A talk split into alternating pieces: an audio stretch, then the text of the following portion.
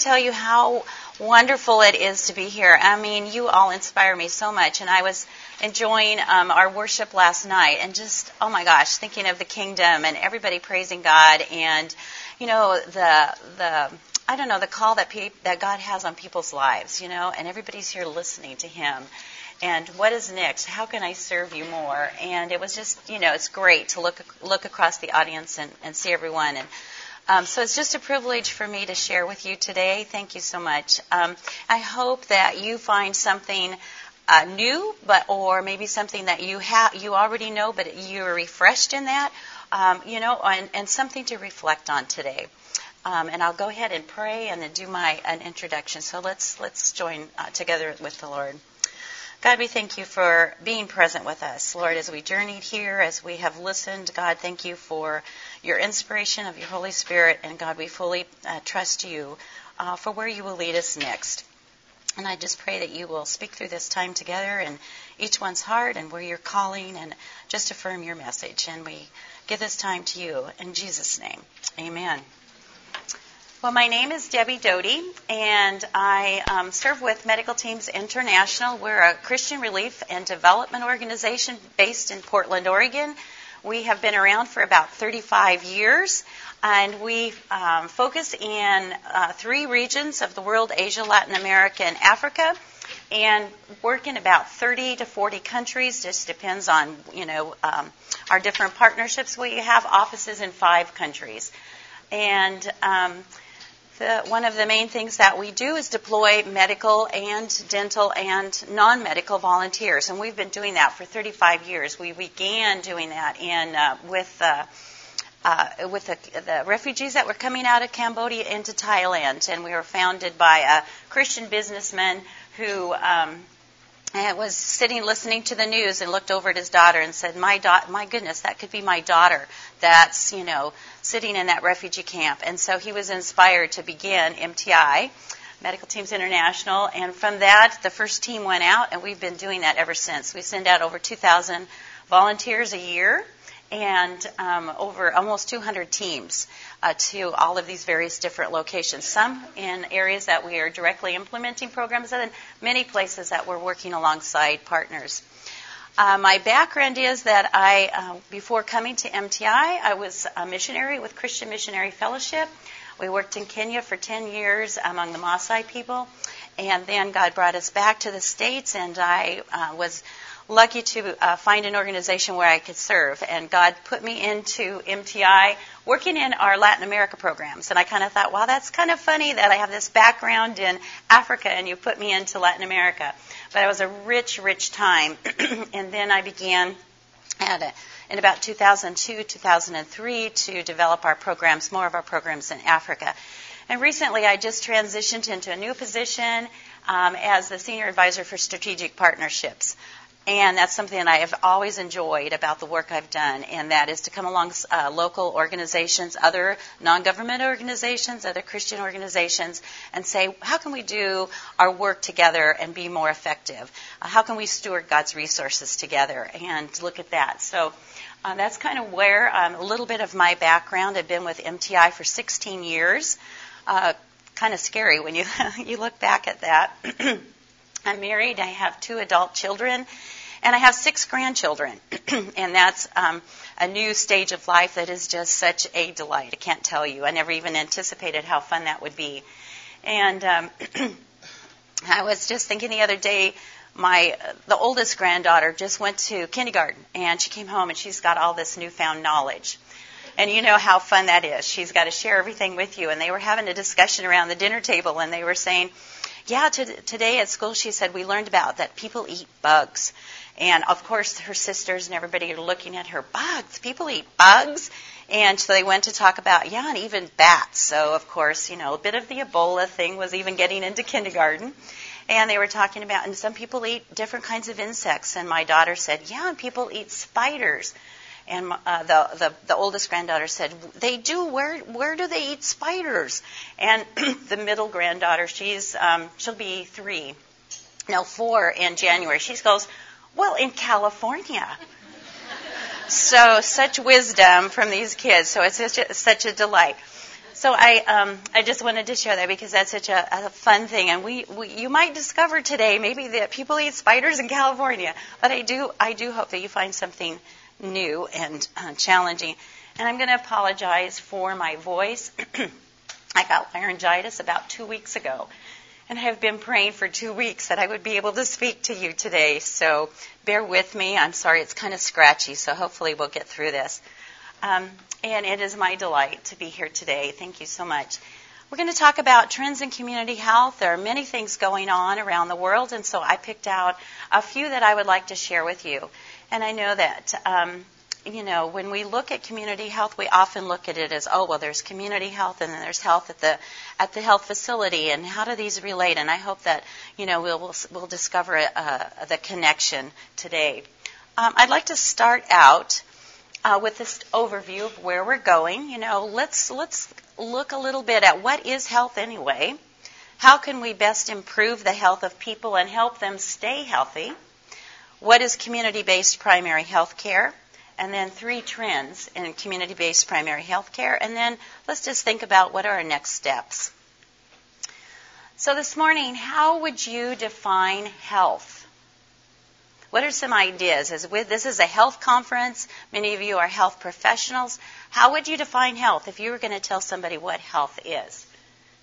Holistic approach. Holistic approach. And what, and what do you mean by that? Physical, mental, Okay. Our physical, mental, social. Okay. Um, and how does that come together to make one healthy? It's all aspects. Okay, good. Other ideas? Uh huh, yeah. It's not just the lack of disease. Not just the lack of disease. Okay, good. Very good. Other ideas? Yes. Permits functioning in whatever capacity. Okay, exactly. It permits functioning for that person to function, and hopefully at a very uh, high level of functioning health. Well, as we go on and we look at that, there are various definitions, and I think you all that have contributed uh, really touched on some of those. Uh, health is a dynamic condition from the body's constant adjustment uh, and adaptation in response to stresses and changes in the environment for maintaining an inner uh, equilibrium called homeostasis. Okay, that's a lot of words, but pretty much was summed up in what uh, what was just said. Uh, also, I kind of looked up the word. Uh, you know, what is health? How do they how do they define that in a dictionary? Well, wholeness which was mentioned wholeness, being sound, being well. So I want us to think about what brings health, wholeness. Go to the WHO, World Health Organization definition of health. And they came up with this definition. I think it's really great. A state of complete physical, mental, and social well-being. This is the this is the World Health Organization, and not merely the absence of disease or infirmity, which I think Ashley mentioned. Um, it's a fundamental human right. And that's one of the things I think we overlook sometimes. Health is a fundamental human right. And that the attainment of the highest possible level of health is a most important worldwide social goal. And we know we come together for wholeness for another reason, uh, because that's God's intention for each person. Um, and its realization requires the action of many social and economic sectors in addition to health. So it's not just a very uh, vertical thing that we're talking about here, and it's not just what we get when we go to the clinic. But health involves all of life. And this came out of the declaration from Alma Ata in 1978, and WHO called this Health for All. And I have to say that the exciting thing that when this declaration was made with some of our key missionaries were at this conference and influenced this decision with WHO. And so it's got a rich, rich heritage behind it that when we look at it and we think, oh, well, you know, that's just, you know, a WHO definition. But let me tell you, it was informed from a very Christian background and led to this de- definition.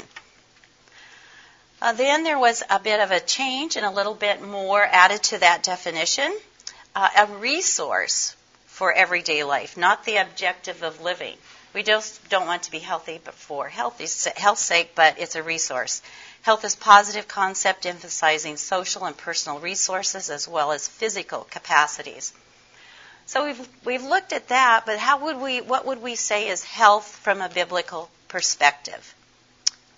Does anybody have some comments on that? As you've looked at that. We've talked about some of those aspects, and I wanted to draw out a few scriptures here that talk about the wholeness of health.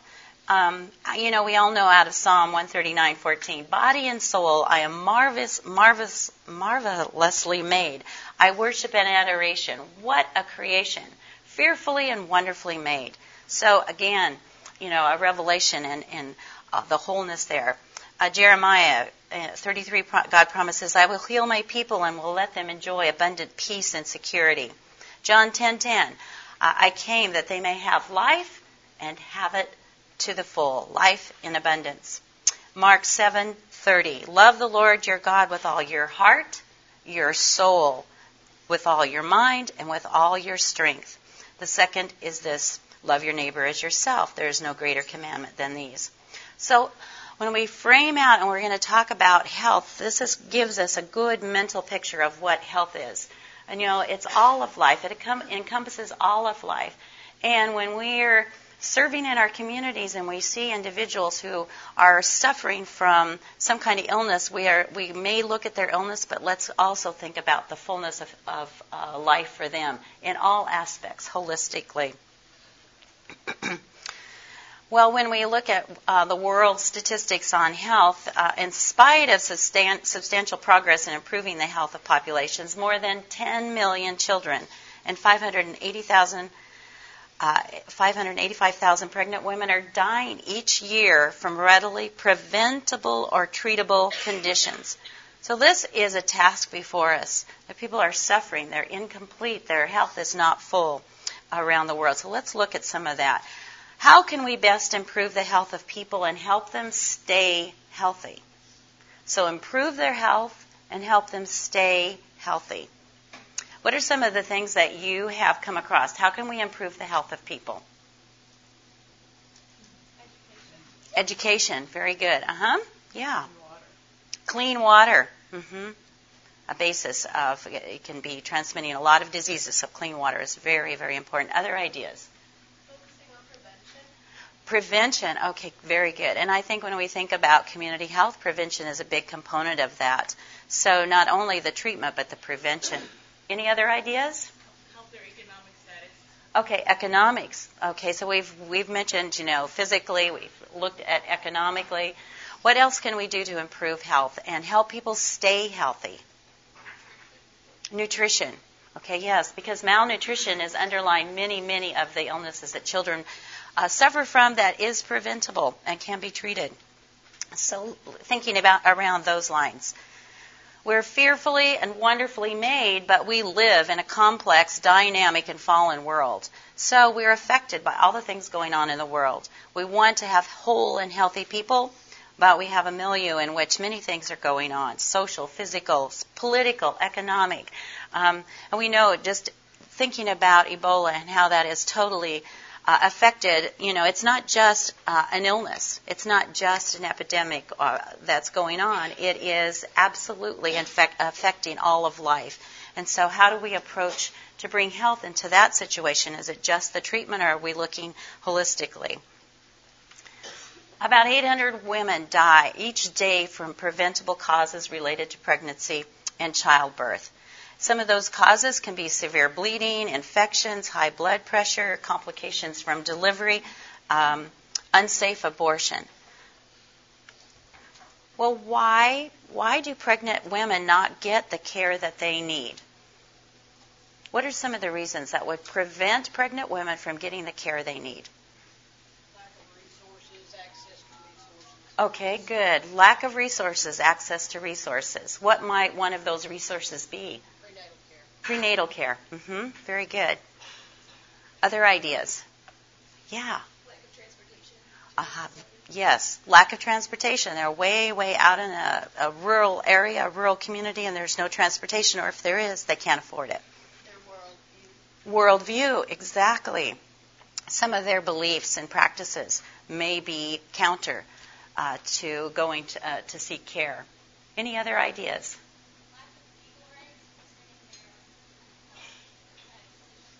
Okay, good. I don't know if everybody heard her, but she said la- lack of equal rights concerning their her a woman's decisions, and this is very true in many communities and many cultures where the women do not have any uh, control over what they get to do with their bodies, and so everything depends on if their husbands or the community allows them to seek care.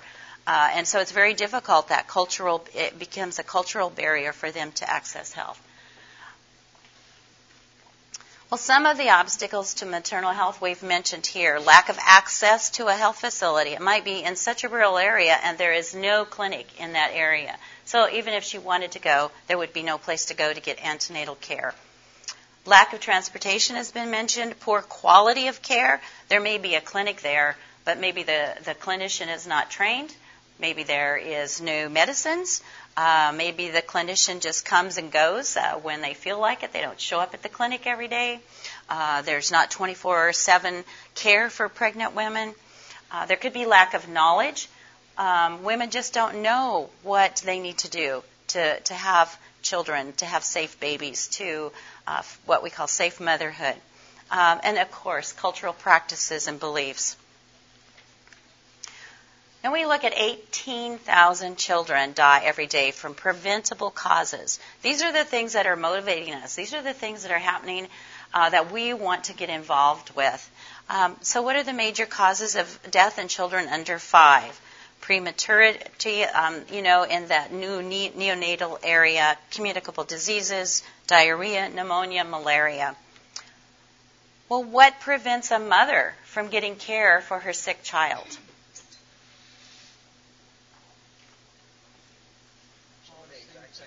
All the same reasons, exactly. A lot of those same reasons exist. Um, I uh, was working in, uh, just to give you some examples of this, working in Liberia, uh, and we were out in a rural area, and had we were traveling down the road, and so we thought, well, we'll stop in this community, and we were at the clinic, walked into the clinic, and everybody was fine. They were greeting us, you know, and saying hello. Meanwhile, in a back room, a mother was in labor and had been in extended, prolonged, protracted labor. And finally, as we were getting to, getting ready to leave, and they hadn't mentioned anything, they said, "Oh, by the way, there's this woman. Um, she's having trouble, and we we're just wondering um, because you know you're uh, you have a doctor with you. Could you uh, help us with this delivery?" Well, our doctor was not one that could practice and do that, but went in and looked, and this poor mother the baby was coming out breech, but actually had a leg that was coming. The baby was presenting with a leg out. Okay, what do we do? We're, we're miles from a, a clinic that could do anything to, you know, support this emergency situation. So we thought we'll call on our cell phone and get somebody, you know, to come because there was an ambulance at this health center not far away. So we got out our cell phones and no coverage. And they said, "Oh, well, you can walk to the top of that hill." Well, you know, we so we walked about half a mile up to the top of the hill to get cell coverage. We alerted the health center. We said, "Okay, it's not there's not enough time for you to come here and then there." So I stayed behind and some of our staff loaded this mama into our vehicle and took her and drove her to the clinic. Uh, to the health center, and they unfortunately lost the baby in the process, but the mother survived. That was just heartbreaking to come across that. But why did that happen? I mean, she had come to the health to the clinic, but she didn't come early enough. And she wasn't being monitored or they would have known what the presentation of the baby was and they could have sent her ahead to the health center. But even that would have taken transportation and somebody would have had to pay for that. Uh, and would the would the husband have invested in the mother going there? Uh, the mother had to know to come to the clinic to get antenatal care. Was she doing that even though she lived in the community? She had access to the clinic. Would she come you know, she may have relied more on the traditional birth attendant. Oh, this is how my family has always done that, and I'm, I'm not going to go there, even though health care was free. Uh, for mothers. So there's lots of different things that prevent that. And then that child, and uh, you know, was in danger, lost the child's life. The mother survived. But these are really, you know, it, it's complicated. It isn't just that we have a clinic, we build a clinic, and people will come and we'll save lives. There's a lot of other factors involved. And that's why community health and looking at community health is really important. So, again, lots of the same things um, are obstacles to child health access to a facility, transportation, quality of care at the facility, knowledge, even shortage of trained um, health workers and cultural practices. Well, let's look at primary health care because I think many, many of us here are looking at primary health care. Uh, which gives priority to health education and preventive care to individual and community participation to improve health. This is from uh, Margaret Chan, from the director of WHO. Uh, in 2008, the World Health Report advocated for renewal of the Alma Ata.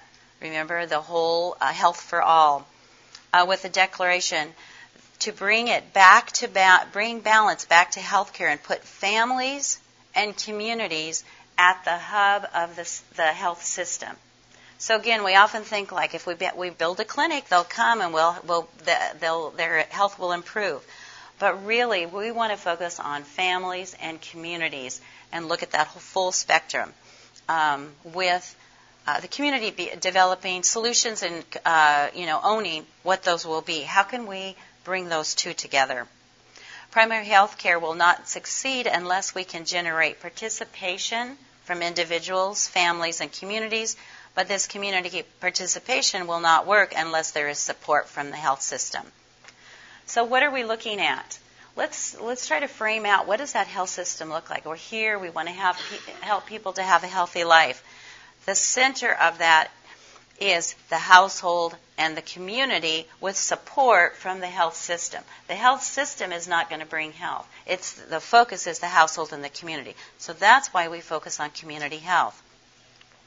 And it takes all of these pieces to work together. So we have the health facility, the clinic. This is uh, one in, from the Episcopal Church in South Sudan. And the church started this clinic, and they opened up the clinic, um, and they wanted to save the lives of women and children. So at that point, MTI came alongside of them to develop a, a community health program and trained community health workers. Uh, there were supervisors, community health workers who went out into the communities and then shared messages about health, household to household. They had group sessions as well as talking to each household. And in this method, um, then their education was going on in the communities, but also there was the health facility so that when there were complications, there was a need for antenatal care, the facility was there. So it's a system, it has to work together. You can't have a clinic and then no one accessing the clinic. But you're, you can't have the, cl- the, the people in the community and then they don't have any way to get to the, to the clinic. So we have to look at the whole system. When we consider the household, the household and the community, um, the, the, picture there on your right is uh, a health promoter uh, bringing the community together to talk about maternal health. And it was really interesting. This is in South Sudan. And uh, this community session, as you will see, there are men there. So we think of, oh, well, if you're going to talk about maternal health, you're just going to go talking to the mamas. But it was really critical because of the reason of cultural practices and men having more control over the a woman as a resource and not investing in them that they hear these messages too. And I was re- I got a, a big chuckle out of a man there because you know the less they gave the lesson. And this man raised his hand and he said, Well, I have a problem. My wife is just grouchy. She's pregnant She's grouchy, she's demanding, she has never been like this before, and this is a problem. You know, what can we do? What, how, what am I supposed to do with her? And so he, you know, this pregnant uh, wife was really giving him a, a problem in his life. And so we are able able to share, you know, some of the physiological changes that go on, and this is normal, and how. And we had an opportunity then from his question to enter in and to say, you need to support your wife not complain about her, but and these are the ways that you can support her. But I was really like, yeah, you know, we hear that here in our our culture as well. so, what is community-based primary health care? Health is not found at the clinic exclusively. It starts in the home and in the community. And health is attained by the individual and community living in right relationship with God, others, and creation. So it's that holistic perspective. And health involves a complex tapestry of factors culture, religion, access, infrastructure, knowledge, leadership, policy. It's a complicated thing. Health cannot be achieved only through the provisions of the health system, but is the whole process of all the influences that determine health by the people. And this was by Dr. Carl Taylor, uh, who worked for many years at Johns Hopkins, um, but he was also a missionary. And out of his experience as a, a missionary physician, uh, really contributed to a lot of our understanding of primary health care, community based primary health care, and under uh, this health for all model. And that health encompasses all of life. So, what is community based primary health care? It refers to approaches that improve links between the health facility and the community while empowering community groups to take action to improve their own health. And I think this is something we've even forgotten here in the U.S. Uh, now. You know, we have a lot of discussion about health care, uh, you know, Obamacare, all of that kind of thing going on. And what we've forgotten is where does health lie? It lies in the individual. And yet, you know, the expectation is, oh, well, I just go get a pill and it'll make me feel better. You know, uh, all of my health problems will be solved by the health health system in America.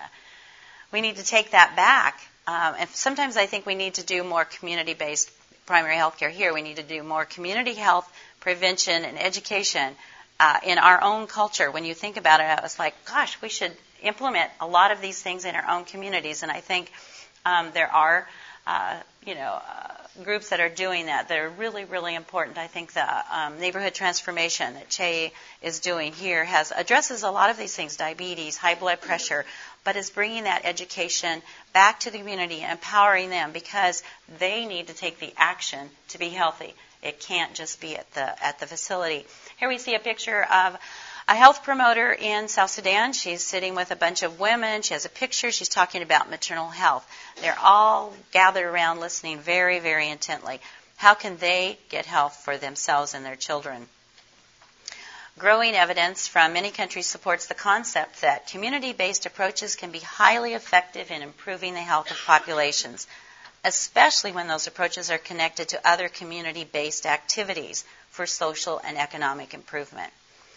So we know that health is a component, but it should be integrated into all that we do. So we're working with churches in the community to help them to understand that health is not at the at the health facility, but health is something that people get for themselves. It's a, uh, you know, it's a human right, but it's also where God would want us to be whole people, to be healthy people in all those realms, each of those areas of our life redeemed. Uh, community based approaches also promote empowerment of the individual community, social justice, equity, community participation, many, many different things. One of the really exciting things about community health and empowering either the community health worker or the household health promoter is that they have a lot of dignity because they are they learn but they are able to share that knowledge and they become a resource person in their community. And when you think about working with the local church and those community health promoters coming out of the church, they they have a wonderful and ready opportunity to share about you know what what God's intention is for that whole person. So it's really important to think about. Um, these aspects of community-based health. It's their locally defined needs. It involves participation. It involves equipping. And so I'd like to share with you now some trends in community health. And one is really more of um, uh, a model or and the, uh, a framework, and the others are more of the content. But I hope that um, you will seriously think about some of these um, these models and trends you all are having the wonderful opportunity to get involved in medical missions. And many of you are in fields, either going, you know, you're, you're in the clinical side preparing for that, to talk to um, Ashley. She's involved, she's looking at public health. As you move further into that realm and learning, um, I hope that some of these things you'll, you'll encounter them. I also just want to bring them up. For those of you who have been serving, uh, around the world in short-term missions and doing medical work and have been maybe providing direct care, direct services, clinical services. Um, hopefully, this will expand your understanding a little bit of that wholeness of health and that um, what we can do um, to reach more people, empower people in the communities, and give them a resource to get their own health. But we also know that the clinic is, is very, very important.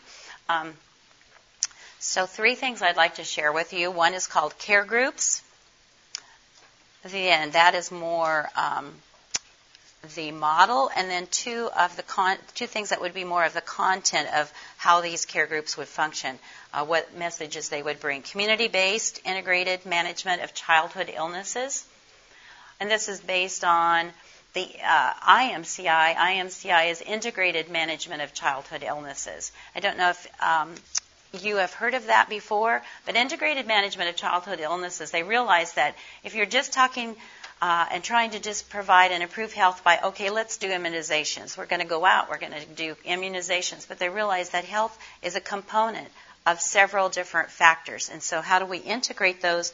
And un, under IMCI, that all of those things are attended to, that it improves the health of children and uh, is also very, uh, the community component, uh, preventive brings greater health for that child, greater survival, greater um, reduces the mortality and morbidity of children. So it's really an important um, element. And countries around the world, the governments, the Ministry of Health are adopting IMCI. So this is a basis. This is a, a primary um, policy that they have.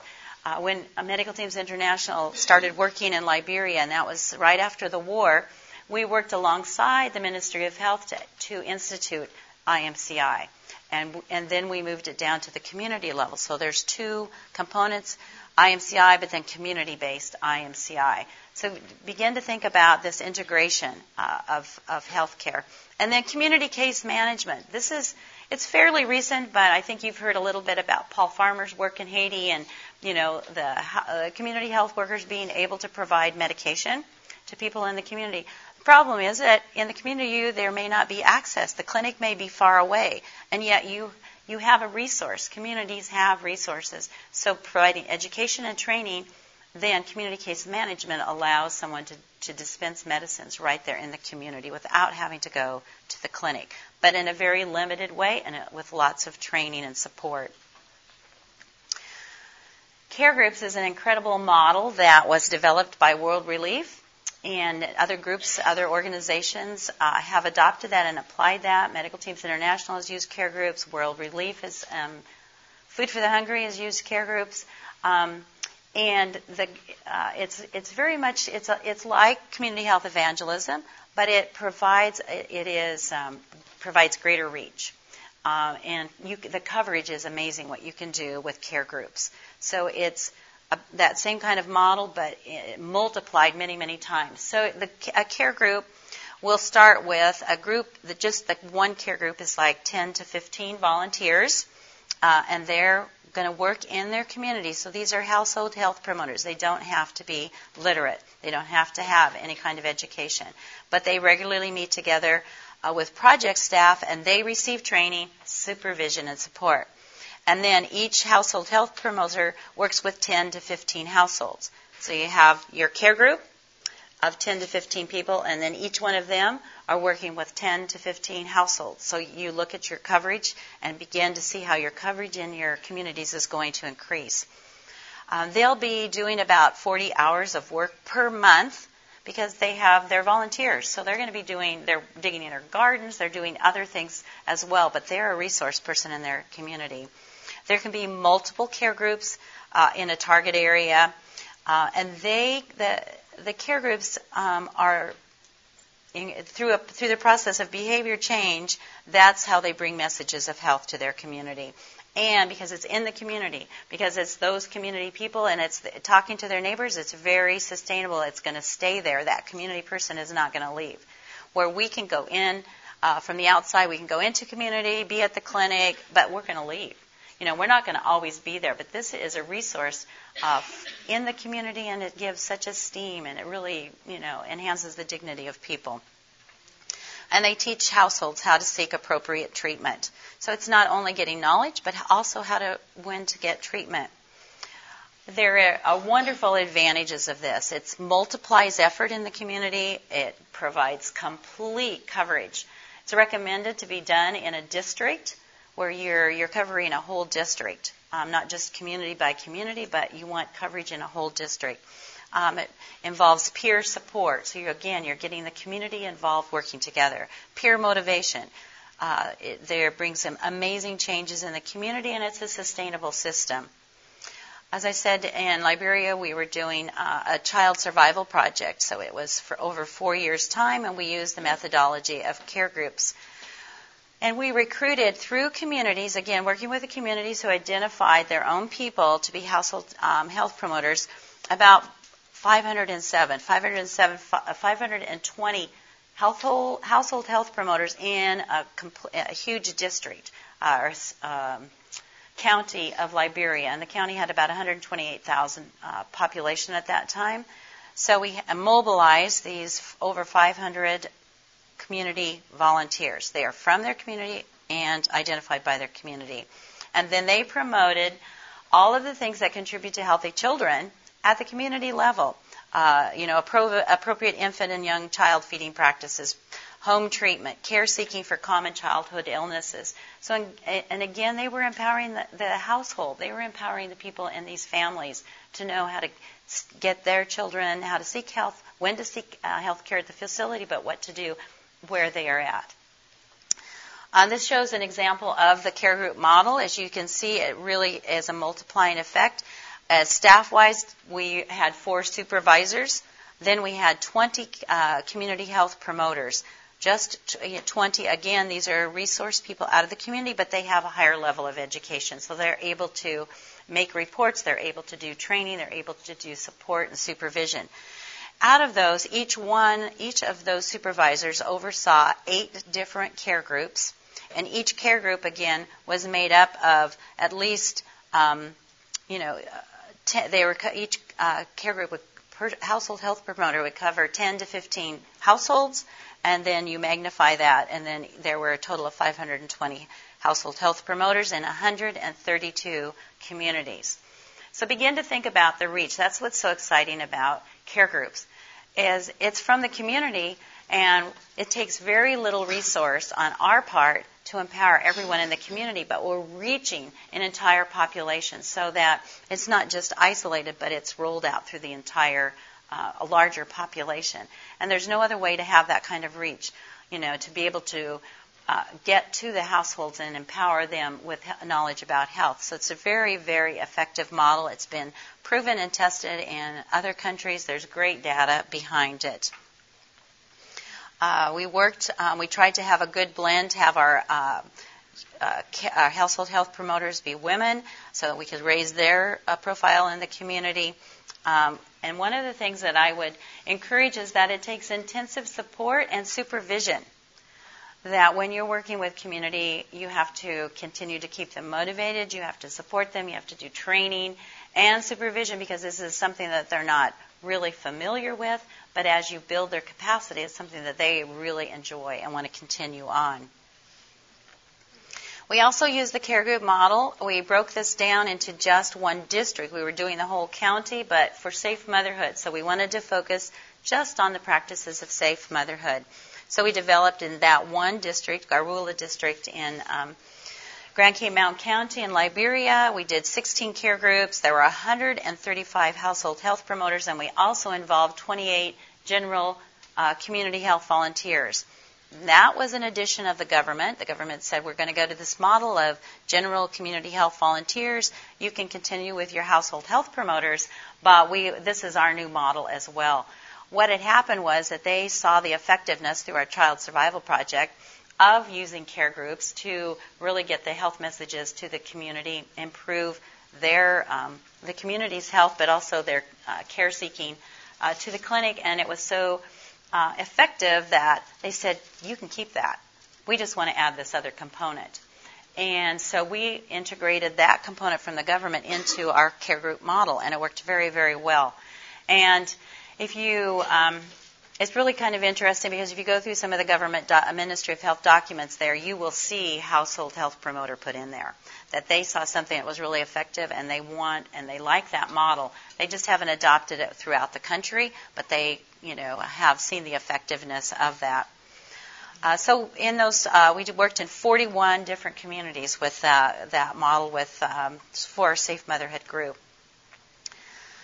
Uh, these are just some of the statistics that came out of that project. Baseline uh, institutional deliveries. That means going to the health facility for a safe delivery rather than delivering in the community. Uh, baseline was 37 uh, 34.7% uh, in, at, in June, about 18 months later, had risen, almost doubled to 64.82%. So you can see the effective, effectiveness of that. And that's because you have reach, because you're really blanketing um, that district. Uh, the communities uh, with emergency referral system. In other words, we needed not only to recognize that people have knowledge, but they, there has to be a way for them to get to the health facility when there is a need.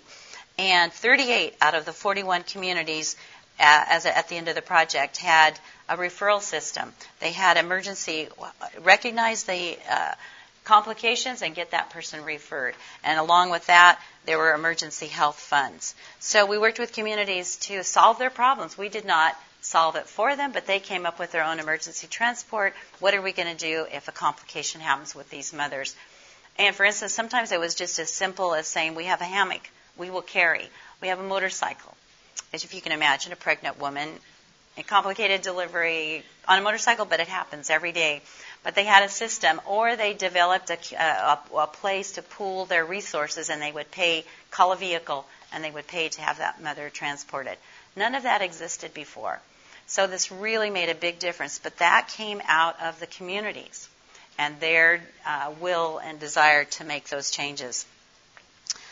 Uh, and as I said, there were 135 household health promoters and 43 tr- traditional um, birth attendants involved in that. Um, our care, uh, the care group model, this is a resource for that.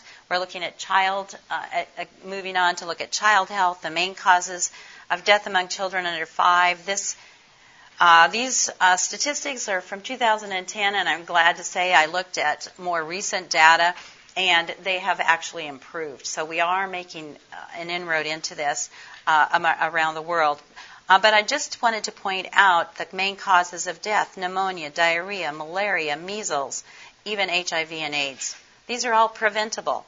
And when we empower the community and community uh, getting the messages out right down to the household, we can have a big impact on these things. But we also need the clinic to provide the care that only clinics can provide at that point to treat those illnesses. Talked a little bit about IMCI, an integrated approach for, uh, focused on children under five. It looks at the whole uh, well-being of the child, addresses diarrhea, pneumonia, malaria, measles, and malnutrition. Integrated approach. It has three main components increasing case management skills of the healthcare staff. So we not only worked with communities and, and increased education there, but we made sure that when people came to seek treatment at the clinic, they received quality care. And part of that is just teaching uh, physicians, or usually a head nurse, uh, a, a, a, physician assistant at the clinic, to go through a checklist. Have you done this? this? These are all the indicators for integrated management of childhood illnesses. Did you perform a complete assessment of the child? Was the treatment that you prescribed the correct kind of treatment? Were you overprescribing? Did if you prescribed antimalarials, was there an indication for that? Was there a test for that, or did you just think, oh, everybody you treat, you just give them an antimalarial? Um, so there is this checklist, so it makes sure that the the provider at the facility is following all of those, is providing quality care. Uh, it also helps improve overall systems because it's looking at that full health system, and then finally involving the family and the community uh, in improving their health practices. And then we move that down again. That that's IMCI uh, in its total, but let's move that down from the facility into the community uh, looking at what are the needs and what are the solutions. And through uh, community IMCI, early recognitions, uh, care seeking, immunizations, ORS or oral rehydration solution, uh, antibiotics, antimalarials, treatment of malnutrition, all these things are being addressed through one integrated um, approach.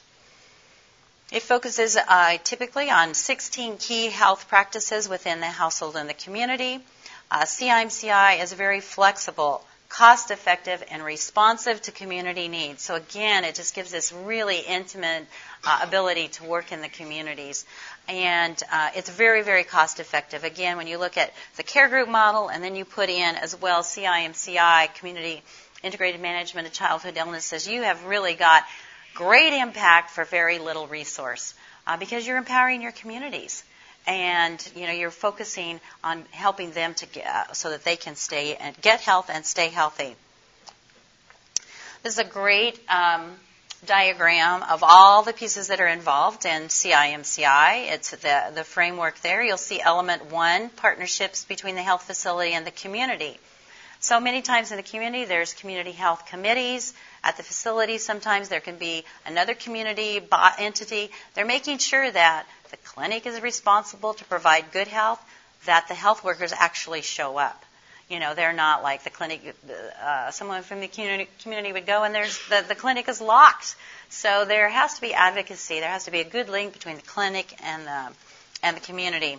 Element two, increasing uh, appropriate and accessible health care and information uh, from the community, the, those people who are working in the community, the household health promoters, the community health promoters. And what kinds of things are they doing? Integrating these key family practices to improve the health and nutrition of children. So some of this is have a net, uh, a, a mosquito net. Very, very effective. But it takes education and, and it takes people going from household to household to share that information and to make sure that everybody under five is sleeping under a net and that the net is not being used to catch fish or other things because you can hand, go to a community and you can hand out mosquito nets, but that doesn't mean they're going to be used or that they're going to be effective until you have that. When you're looking at the um, the care group model with all of that, you have accountability all along the way so that you really knowing that that is going to be uh, adopted by the household and reinforced at, at that level. Uh, hand washing practices, another one. Uh, making sure that children um, know, you know, mothers know what to do when they children have diarrhea or children have pneumonia, that they learn how they can. Um, you know, is the, is the child having fast breathing? Does the child have a fever? These are things that we all know in our culture. We look at these signs and symptoms and we go, oh, you know, we make a determination. Should we take our child to the clinic or no? Do we need to just give them some aspirin or what do we need? So this is empowering the community with that knowledge that mothers can make the, these decisions and, and have a good basis for what they response that they need to make when their children are ill. So these are just some resources. I, I have a sheet of paper up here in the front, and so I put a list of those so you can come by and pick that up and, and look um, uh, for these various resources for uh, IMCI, for community IMCI, uh, some of the materials and things you can find that. Then finally, I'd just like to quickly talk about community case management. And this is really an interesting um, uh, strategy that has been rolled out recently in Liberia, and they started very slowly with what they were going to equip the community health workers to do, but this is providing treatment at the community level. In other words, they don't have to go to all of those obstacles to go from the community to the health facility are reduced because they can get treatment in the community. This takes intensive training of those community health workers. Uh, so that and they have to have a lot of support, a lot of supervision and monitoring but they can provide treatment at the community level. They can hand out or help with ORS. They can, uh, they're even doing treatment for malaria. So they, when a child, the, the community health promoter is tr- trained along with the mothers uh, and the family of how to recognize this, this is this malaria and with signs and symptoms of malaria, they can provide that initial treatment uh, right there on the spot, medicine, and then say, and you need to take the child to the clinic. So there's a covering, there's an initial thing, and then they're supporting and giving that information. Take the child to the clinic. Do you have a way to get to the clinic? Let's work with the community. What what can the community do to help you to get your child to the to the clinic because they will need more treatment, but this is initial treatment that we can provide there. So it provides re- regular access to um, treatment, antibiotics, rehydration solution, even zinc anti, anti, antimalarials. Again, this is the picture that you will see of uh, community case management. Uh, they have to be, uh, I'm highlighting appropriately trained, supervised, supported, um, and it's just a really, really effective way to again breach that um, distance and, and, reduce those obstacles. That's what we want to do. Uh, so, community case management. Uh, in Liberia, we worked with 129 community health volunteers. We rolled out community case management for diarrhea and pneumonia. And then later on, we added malaria, and those that's how the government was rolling it out. Uh, and it takes a lot, uh, again, supportive supervision, uh, bringing together your groups, but you already have that modality. If you're doing care groups, you already have the structure to provide the training, the supervision, the monitoring. So that care groups provides the structure, and then these are some of the content that you can use that are effective, evidence-based, proven um, strategies to improve health of, of children and mothers. Again, some resources, uh, WHO, community case management, also Core Group. Core Group is an amazing organization that brings together resources, does research, uh, provides training and materials. Um, they're just amazing, and they focus on maternal and child health. And Core Group, um, I highly recommend going to their website. Uh, MTI, several of our staff are, are um, leaders in Core Group and contributing to that but it is an amazing resource for maternal and child health. A lot of these things you will find there uh, and materials. Uh, finally, I just want to mention that, okay, well, how do we do this? I mean, if we're sending volunteers and we're focused on community health and we're training and we're just working with community people, and usually our volunteers are doctors and nurses and they work at the clinic, so what are our volunteers going to do? You know, how do we how how are we going to do this? Because we kind of have a model in our head that our medical volunteers are doing direct service. Well, MTI is really strengthening a component. We've been, like I said, sending out volunteers for for over 30 years, but we're increasingly uh, capacitating our volunteers with the ability to do training. So we can train those community health workers. We can train even people at the clinic in IMCI or at, train people who come for um, what we call training of trainers. So we have a TOT, and then that can be rolled down in in the country. So looking at maternal health, we send and, and equipped uh, midwives. Uh, maybe they're going to talk about emergency obstetric care. So we go through a whole process of how do you um, train in a culture, how are you going to provide adult education? It's a different model. We just don't lecture. They don't have all the bells and whistles that we have here. So, how do you take your education and your skill and transfer that into a model there? So, we prepare our volunteers. We have a lot of resources, really great people on staff who provide that. Uh, that guidance, doing learning that we need to do assessments, what are the learning needs, de- designing what curriculum are we going to use? Do we use what the government's already rolling out? Do we have other resources from other um, uh, places to use that curriculum so that we continue, our volunteers are consistent in the um, the curriculum that they're using. We can build on that from one one team to the next and really have a strong um, uh, body of training that's going so that it's not just an in and out, but we are capacitating those people in the community or the health workers um, to continue on in their work and have the skill. But it takes intentional work and training. So we do that with our short-term volunteers. We have a training toolkit. Um, we, you know, use various curriculum and assessments, monitoring, and evaluation. These are things we don't don't often think about because we're short term, but these are things that need to be uh, considered at the community level and at the local level uh, who you're working with, either if it's at the church level and the church clinic, or if you're working with a, a group in a, a bigger area, but to think about doing assessments. What what is the baseline? What was it like when you started? What are the things you need to know? Where do you need to focus your education? Monitor it. How are people doing? Where are we at? And then evaluation to learn to, so that we know what we're accomplishing. Um, again, uh, the resources are, are, here up front, but I wanted to leave us with a few questions and then I'll have time to answer your questions. What did you learn that was new, that was reinforced? What do you want to know more about? And I, there is so much here, and I just really did a really quick skimming of that. So please do your research. Go in, look at all these different models and strategies, and learn from them. And there's so much there that I could never you know, duplicate and share with you. So I encourage you to do that. How might you apply these models with partners, projects, churches that you work with in countries around the world? So be creative and think about that. How might you broach that topic? Say if you're working at a clinic and they don't really have the community uh, health component. They're just doing, you know, the direct curative services. How can you enlarge their understanding of that? How can you share this greater model and understanding of the, the whole continuum of health? The individual in the community, but also the health system and how those are in, uh, integrated into one another. What steps do you need to take? Depending on where you're at and the information that you have, where God is calling you, where you're going to serve, think about what, what steps do you need to take? When do you need to do that? Again, I have resources up front. Um, and now I'd just like to take a quick, we have a few minutes here for, for questions. Yeah. Are all of these workers at every step total 100% volunteers? Yes.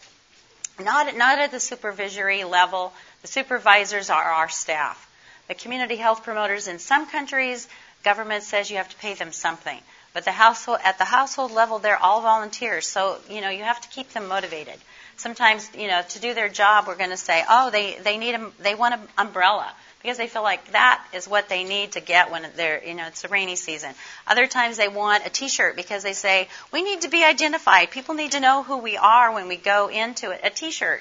And that's just so amazing to them that then they uh, can have that. So, yeah, it does, uh, it, it goes through the whole. Even at the community based where they're treating, that is still still volunteer. Yeah, it just. Higher level training that you do there. It is. Um, you can do it on a volunteer level. Sometimes it's incentives. Like I said, it's not money. We don't reward them or uh, compensate with money, but it may be equipment, T-shirts, umbrellas, you know, boots to get from the a backpack to carry your materials in, uh, to keep your medicines in. Uh, that way depends a lot also on what the government is uh, re- recommending. Some governments say you have to pay at a certain level these volunteers in the community, but really working on it at a volunteer level. Um, some con- uh, communities it's really uh, you know hard for them because they've had handouts well, here's this and here's that, and no, you do the work, and we, you know we'll be happy. You come in, you do the work. This really revolutionizes that, and so sometimes it just takes time and education, you know, patience working with people. But it is a volunteer. It's based on volunteers. Yeah, back there. Okay, good question. What, how much of a problem is volunteer uh, dropout? And in, of the 520 household health promoters that we had in Kenya, I mean in Liberia, we ended up with 502. So it was very low. Now we did have to, to in some cases, re-recruit, but it's the motivation. You have to keep them motivated, and it's constant. You know, they're they're coming together in meetings is really encouraging. It's the peer-to-peer. Um, really listening. What are you seeing in the community? What help do you need? What obstacles are you facing? Really supporting them. You can't just teach the train them and let them go. I mean, because we, I mean, human nature, that's not going to work. And you know, also we saw it was seasonal because when it's planting season, there are certain times when the you have to you know have accommodation for that, but it's to keep people coming back because they and communities themselves they have said, well, if you're going to be our um, you know our community volunteer, then we're going to help you with your garden. Or, you know, um, another thing was, we'll help you, you know, you're going to set up a little shop to have some income because you're giving 40 hours a month to volunteering, therefore you need some. And so they, we helped some of our volunteers then set up a little shop where we gave them things to sell, uh, access to things to sell. So the motivation was more not the umbrella, but something they could sell, salt or, you know, something like that, that they could, soap even, uh, providing soap, and they could sell in the marketplace that reinforced a lot of what they were teaching. So you have to, you know, consider that. But uh, yeah, so you have to keep them motivated. You know, we would be the same way. Other questions? Yes. Uh, where, where and how do they get the medications, the uh, community health workers, and do they charge for that? Or? Okay, excellent question. Where do these community doing community case management? Where do the health workers or the community people get the medicines? Is there a charge for that? In many countries, child health, maternal health is free. Um, and so those medicines would you could access those from, from the Ministry of Health. But we all know that in the Ministry of Health, sometimes those supply chains are broken, and so we might need to augment that. But we don't ever want to replace what should be there and should be working. And if the a government, the Ministry of Health, has said this is our model, this is what we're doing, then they need to have the, med- the supplies and the medicines. So you have to advocate. And so we provide a way of advocating, but through the health system, working, making the health system work. Uh, and so, yes, community case management is only effective if you have the, the, the commodity, the treatment available. So that's really important. If that's not going to work, then that's something you don't want to get into because that will really uh, degrade the whole idea of that. Um, and is there a charge? It depends on the country, the community. Um, it just depends on a lot of things. Sometimes there could be a small charge for that, um, and then it, the supplies can be re, uh, resupplied, you know, based on what is charged, and the community can participate in that. It just depends on what the government wants. Okay, very good. Yep. Thank you. Thank you. Thanks.